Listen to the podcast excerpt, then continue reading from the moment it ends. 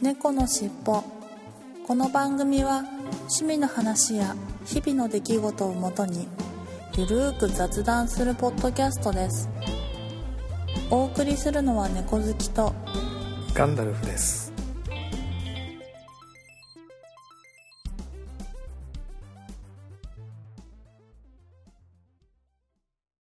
猫のしっぽ。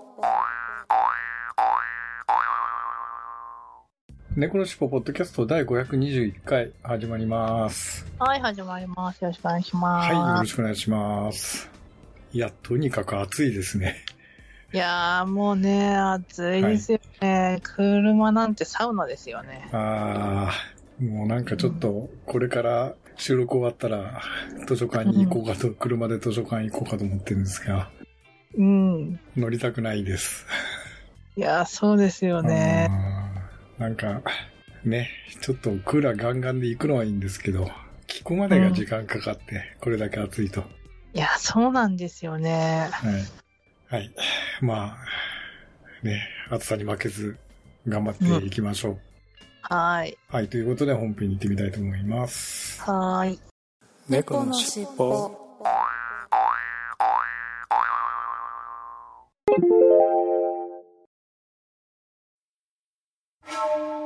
これだけあれば、老後の楽しみには困らんわい。ここまでだ。誰だ？人を暇なくせにプラモを作らず、蓋、蓋を開けて取説だけ見て戻し、み、みるみる増える積みプラの山。崩してみせよう。ガンプラジオ。押してまいる。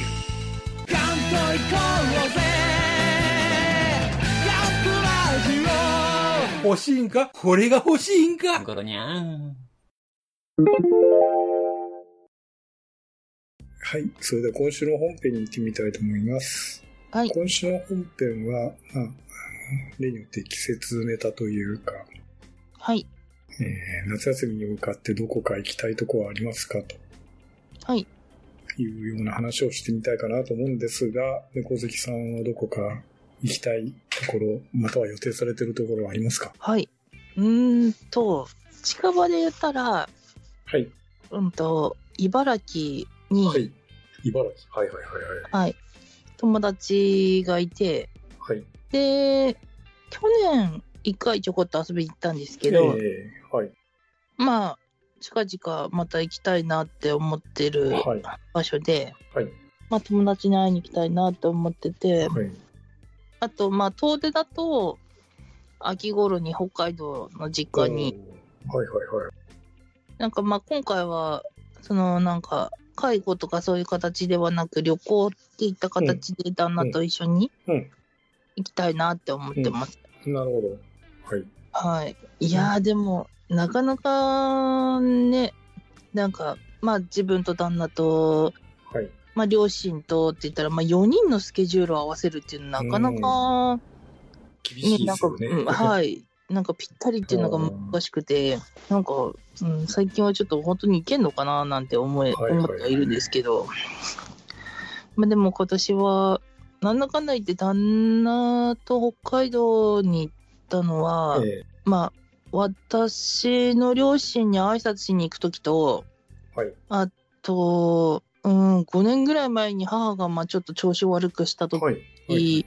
あ5年、6年ぐらい前かな？はいはい。はいはい。で、そんな時に私が帰ってくるときに、あの、迎えに来てもらったみたいな感じでちょこっと遊びに来たみたいなえ感じだったので、なんだかんだ言ってあんまり北海道をちゃんと旅行するだけのために行くみたいなのはあんまなくて、えうん。で、こと、今回はちょっと旅行みたいな感じで考えてるんで、はい。うん、楽しみです。なるほど。はい。いやー、いいですね。そうでちなみすね。に、ちなみに茨城というと、広いですが、海側、内陸側、大まかにはどの辺に行かれるんですか？うーんと、なんだっけ。確か、大洗の近くですね。大洗というと、海側。海ですね、はい。港の方ですねで。すよね。はい。うんと、あなんだっけあ、いないですね。はい。うんと、あー、出てこない。うん鹿島神社だったっけなはいはいはい。確か鹿島神社っていう、はいはい結構関東でもはい。大きめの神社がありまして、そこに、この間行った時に行けなかったので、ええ。とそこも一緒に行きたいななんて思って、はいはいはいはい。この辺に友達が住んでるので、はい。鹿島神社なかなじゃなかったっけなうーんと、鹿島神社、茨城鹿島、神社、鹿島神宮、鹿島神社、鹿島神宮。あ鹿島神宮、はい。あ、うん、あ、あ、やっぱ茨城にありますね。うん。あ、そうそうそうそう、鹿島市。うん、そうですね。大洗から全然、もうちょっと下だったけど、まあ、うん。そうですね、逗子と大洗の間ぐらいかな。はいはいはいあ、まあでも大洗もどうせなら行こうと思ってるから、ううんん、その辺に、遊びに行こうと思って本当にじゃあ海の方の。そうですいいね。ですね。いいですね。水着持っていかないと。えー、え？え？えうん。あの、うん、水着持ってかないかな。うん、そうか、海水浴はもう一切考えてなかったですね。ああ、そうですか。はい。なんだろう、あの、うん、まあ、ほぼドライブみたいな感じですかねうん。はいはいはいはい。うん。で、あと、うーんと、なんか、地元のスーパー行って、なんか地元にしか売ってないようなもの買ったりとか、あと、道の駅とか行って、地元のもの買ったりとか、はいはいはいはいはいはい。で、帰ってくるぐらいかな。本当に単純に観光旅行っていうか、レジャーで行くって感じなんですね。そうですね、本当いいでに。すね。うん、いそんな感じですかね。はい。ラナルさんは何かありますか？私はですね、まあ、特に予定は実はしていなかったんですが、うん、つい最近、まあ先日なんですけど、うん、大学の時のクラブの、まあ、仲間から突然電話かかってきまして、何十年ぶり、もう最後ほ会ってから何十年ぶりに電話突然かかってきて、う。うん、で、もうお互いいい年でなかなか会えないから、うん。いい機会だから、広島来ないかと。広島？うん。広島なんですよ。あまあ大学広島だったんで。ああ、そうなんだ。うん、で、うんあの、たまたまなんかそのクラブの仲間がまあ5、6人いるんですけれども、同同期の。はい。で、えっ、と、広島球場というか今な、ななんとか球場っていうのかな？ちょっと忘れたけど、広島のあの野球場があるじゃない？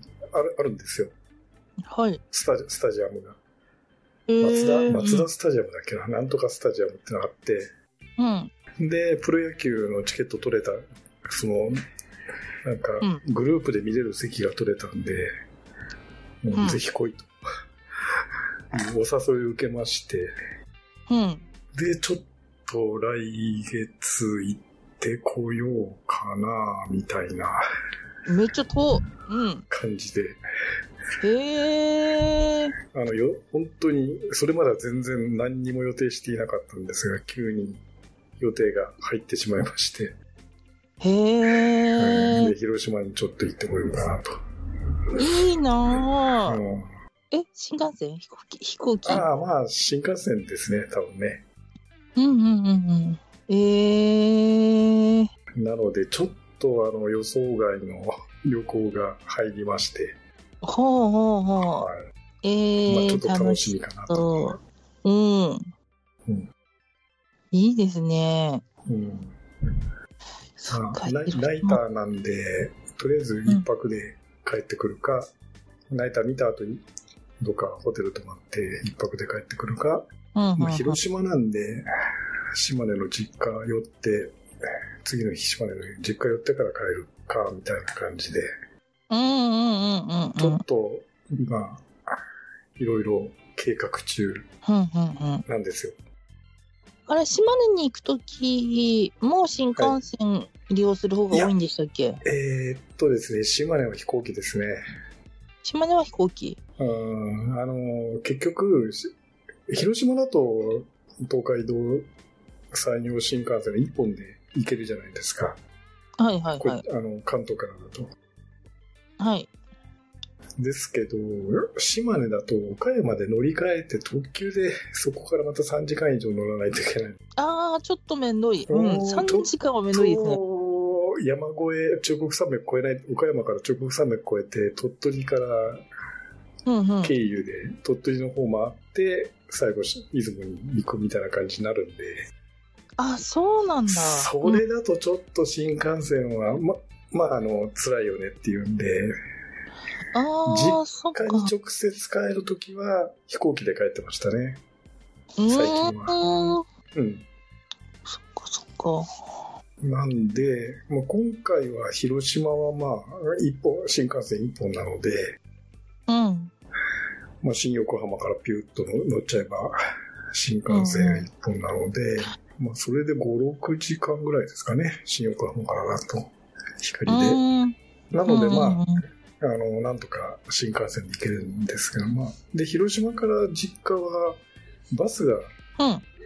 通ってるんで、うーん高。速バスっていうか、まあ、普通の路線バスみたいなのが通っているんで、逆にそっちの方がち早いんですよ。うーん。あ、そっかそっか。あれ、広島って、はい。出雲より東なんですね。東というか、南というか、そうですね。み南なのは分かったんですけど、なんだろう。うんと、なんか、想像の地図では岡山ぐらいだと思ってたんですよね、広島ああが。ー、はいはい。あもうちょ、もうほぼもうちょっとに、全然西西なんですね。す広島の方が。そうですね。西なので、まあ、ほぼ真南に下るような感じ。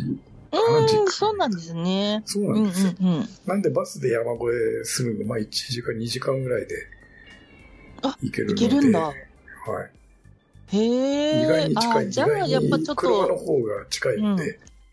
うんうんうん。ちょっと寄るのもいいですね。なんで、ちょっと寄ってで、最後は飛行機で帰ってくるかな、みたいな。うんうんうんうんうん。島根からは。ちょっと今そういう方向で考えてます。うーん。島根空港。島根出雲空港ですね。うーん。島根自体は出雲空港しかないんですか？あ、えっとね、出雲空港と石見空港って二つありますね。あ、もう一つあるんだ。まあ、あの西の方にもう一つちちっちゃな空港があるんですが、うん大きな空港は出雲空港の方が大きいので、ああ、そうなんですね。はい。へで、え出雲空港だと本当に車で実家からうん10分、20分ぐらいなので、そうなんですか？空めちゃくちゃ港から近いんですよ、空港、あ空港が。そうなんだ。じゃあ、やっぱりこっちから行くときも、うん、飛行機になっちゃうね。飛行機が一番楽ちんなんですね。うんうんうんうんうん。次回後半に続きます。猫のしっぽはい、それでは今週の成果発表コーナーに行ってみたいと思います。はい。今週の成果発表、猫好きさんはいかがだったでしょうか？はい。うーんと、私は、うんと今週は、うーんと、800グラムぐらい太りました。おうはい。というのも、運動もなんかできておらず、はい。暑くて家でアイスばっかり食べていて、はいで、まあ、なんでしょう。うんと、ちょっと最近、大の方が出が悪いから、はい。詰まってんのかなうん。はい。ってことで、なるほど。ました。なので、まあ次回は痩せてるはずです。うん。うん。なので次回に交互期待って感じですね。来週交互期待ですね。はい。はい。アナウさんは？はい。私の方ですが、えー、先週、ちょっと若干太りましたみたいな、0.3から0.5ぐらい太りましたとはい。いう話をしたんですが、えーはい先週からまた0.3キロぐらいやっぱり太りまして。うん、うん、うん。まあね、小月さんと一緒ですよね。暑いのでアイスばっかり食べてて。うん、うん、うん。うん。で、相変わらず仕事の最中にちょっと甘いお菓子を食べたりうんっていうのも変わらず毎日ちょっとね、脳に脳になんか糖分回らないと頭回らないということを言い訳にしてうん。10時と3時におやつを食べていたのでうん。で基本今デスクワーク一日中パソコンの前に座ってやるような仕事なのでうん。あまあとにかく行き帰りの通勤の時しか歩かないですよねあ。うんうんうん。うんまあ、片道10、歩く距離としては片道15分から20分ぐらいタラタラ、ちんたらちんたら歩くという感じなので、うん。ね、1日で歩く時間って1時間弱ぐらいしか歩いていないので、うん。まあ、痩せないっすよね。痩せないですね。うん痩せないっすよね。こんなことじゃね、いかんなと思いつつ。うん。そう、先日ね LINE いただいて、あの、はい。かまだ、あの、食べ続けていたんだと思って、あの。サブレを可愛いなってココナッ思っちゃいましツサブレはずっと食べ続けてたんですが、さすがにちょっと飽きて、た。はい。で、あの、パチモンのオールブランに帰ってみたんですが、うんうん。だいたいあの、100円ぐらいなんですよね、一袋っていうか、まあその4個パックとかで。はい。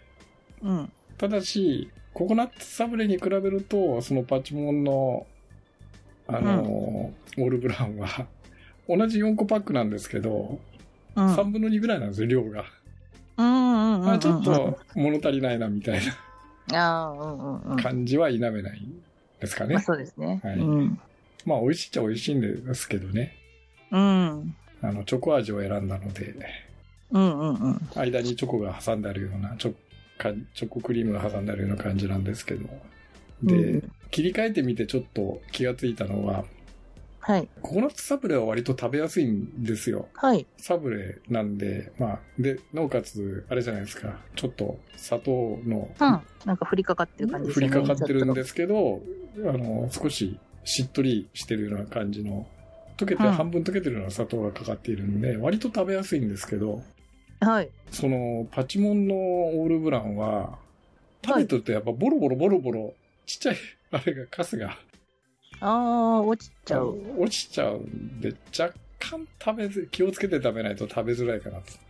ああ、うんうん、うん。その辺のうん。違いはあるんですが、まあなんとなくね、ココナッツサブレよりは健康に良さそうなんで、まあそれを言い訳に、うん。まあ、うん。あのちょっともう少し飽きるまでまた食べようかなと。いいですね。はい。はい。まあ、そんな感じで結局0.3キロ。だだからトータルで1キロ弱ぐらいね先週から太っちゃった感じかな。先週も入れて。うん、うん、うん、う。うんん。なので、こうご期待と。猫好きさん同様。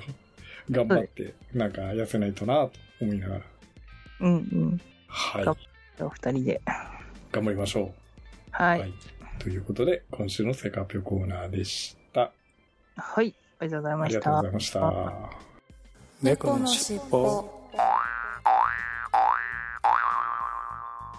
東京シークレットカフェのコーナーに行ってみたいと思います。本来ですと今週はちょっとお休みにさせていただいて、また来週本来の東京シークレットカフェのコーナーをご紹介していこうと思っていたんですが、前回520回でですね、東京シークレットカフェさんのグループ名と同じ東京シークレットカフェという曲を紹介したときに、松ぼっくりさんのえー喫茶店という、まあ、その東京シークレットカフェの曲にちなんだ、喫茶店というショートショートの短編小説を YouTube に上げられているということをご紹介しまして、で、その時に、えっ、と、全3話ですというふうにご説明したんですが、現時点で今、喫茶店は喫茶店と喫茶店2と、え第2話まで公開されていますね。で、第3話はもうちょっとしたら公開されるということなんですけれども、えーお探せさん経由でちょっと確認をしていただいたところ、3話、本来3話で終わるかなと私も思ってたんですが、いや、実はなんか話がすごく広がって、今のところ6話ぐらいまでは、あの、最低でも構想というかですね、続いて公開される予定だということのようなので、えー本当にね、これ、早く次の話が聞きたいな、という私にとってはもうとっても嬉しいニュースだったんで、え補足ということで、今週ちょっとあえて補足の説明をさせていただきました。先週のショーノートと同様、今週のショーノートにも一応 YouTube のリンクを貼っておきますので、ぜひご興味のある方は YouTube の方の喫茶店という短編小説の映像をご覧になっていただければなと思います。東京シークレットカフェさんのチャンネルの中で公開されている短編小説ですね。もうぜひご覧になっていただければなというふうに思います。ということで、今週の臨時の東京シークレットカフェのコーナー、補足説明のコーナーでした。ありがとうございました。猫のしっぽ今週のいっぱいコーナーに行ってみたいと思います。今週のいっぱいコーナーは、7月24日、ケンチさんから熱くなってレモンサワー、グレープフルーツサワーのロング缶の家飲み復活。体重 4kg 戻りということで、ツイッターに写真をいただきましたが、氷結のロング缶ですよね。無糖7ペント。いやー、熱くなるとね、これ美味しいんですよね。はい。ありがとうございます。7キロ。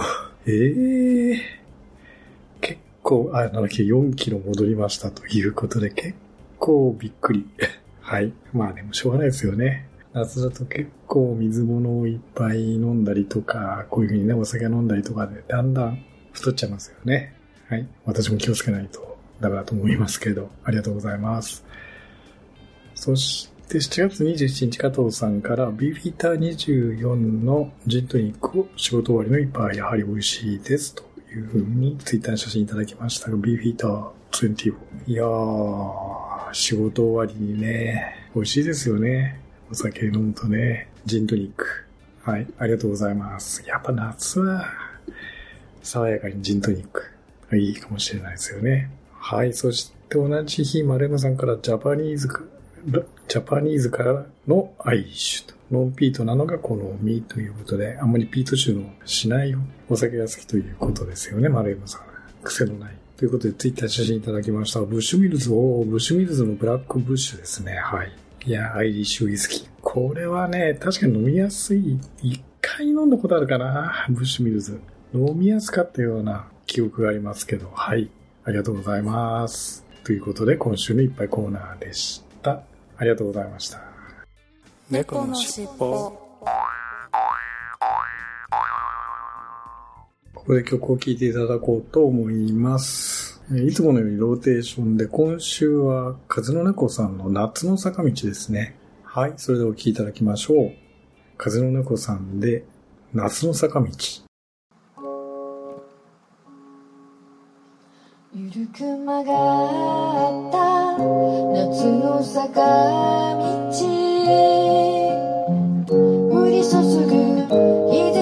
眩しくて君が作った小さな顔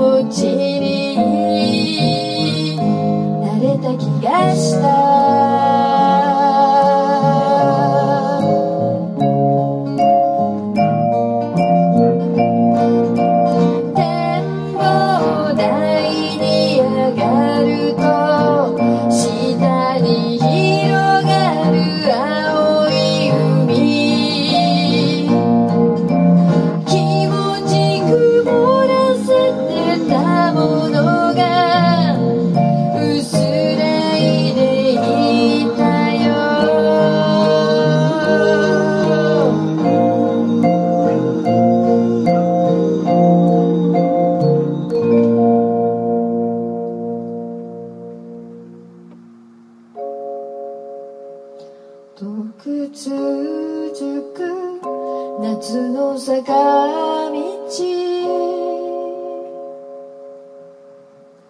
遠く続く夏の坂道。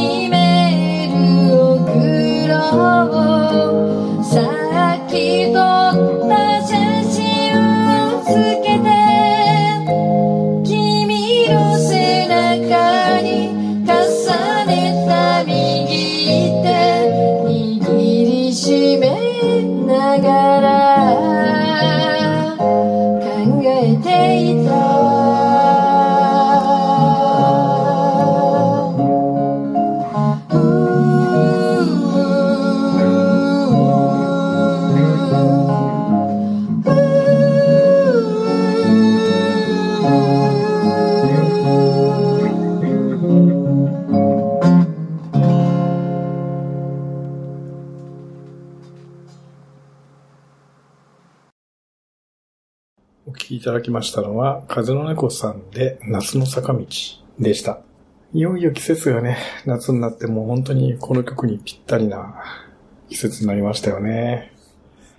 いやー、爽やかで、久しぶりに聴いてみると爽やかな素敵な曲ですよね。途中コーラスにもなったりして、なんとなく懐かしさと爽やかさと、いやー、本当にいい曲だなといつも思いながら聴いています。はい、ということで、今週の一曲コーナーでした。ありがとうございました。猫のしっぽ今週のいただいたお便りコーナーに行ってみたいと思います。いつものように、ハッシュタグ、シャープ猫のしっぽと、あとは、やってるポッドキャストにいただいたメッセージを順番に紹介していきたいと思います。7月22日加藤さんから、験担ぎ、験担ぎ、何をやってる、何かやってる気もしますが、なかなか思い出せないです。習慣化するとそんな感じなんですかね。それにしても先週からなかなか大変なことに、ガドルさんお大事にというふうにいただきました。はい、ありがとうございます。いやーなんかね、うん、まあ、験担ぎ、これ本当にね、改めて考えるとなかなか思いつかないですよね。いつも多分やってるようなこととかね、ちょっとラッキーだなと思うように、時にやることっていうのはラッキーになるようがね、なんかついた気がするような 動作とか、まあ習慣とかそういうものなんで、なかなかパッと思い出せないですよね。はい。そして、痛風の方もだいぶ 楽になりましたよ。もう薬、お医者さん行って薬もらって、はい。飲んでますけれども、いやいやいや、もう、一時はね、痛くて歩けないぐらいだったんですけれども、今はもう本当に普通、普通に歩けるんで、回復しました。はい、ありがとうございます。そして7月26日、加藤さんから、験担ぎではないですが、水曜と金曜の昼は蕎麦。金曜の夕飯はカレーとしていますが、これはどちらかというとルーティンですかね。とおなるほど。いや、なんかやっぱりそ、そういうこだわりというか、そういうふうに決められたきっかけが何かあったのかもしれないですよね。験担ぎの一環として、はい。はい、ありがとうございます。はい、そして7月29日、アポロさんから令和5年4月28日拝聴した Apple Podcast 番組のハッシュタグリスト丸1ということで猫のし猫の尻尾の520回をたくさんのハッシュタグの中に入れていただいてます。ありがとうございます。いやー、ちょっと知ってるハッシュタグと全然知らないハッシュタグと。やっぱりアポロさんすごいですね。ヘビーリスナーですね、ポッドキャストも。はい、ありがとうございます。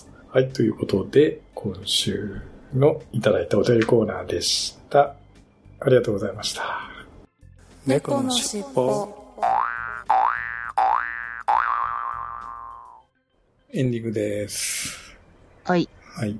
ああの、オープニングでも暑いね、暑いねという話をして、まあ、はい先週関東地区も、っていうかもう、先週の、あ、今週の頭ぐらいには全国梅雨明けをしたんですが、はい。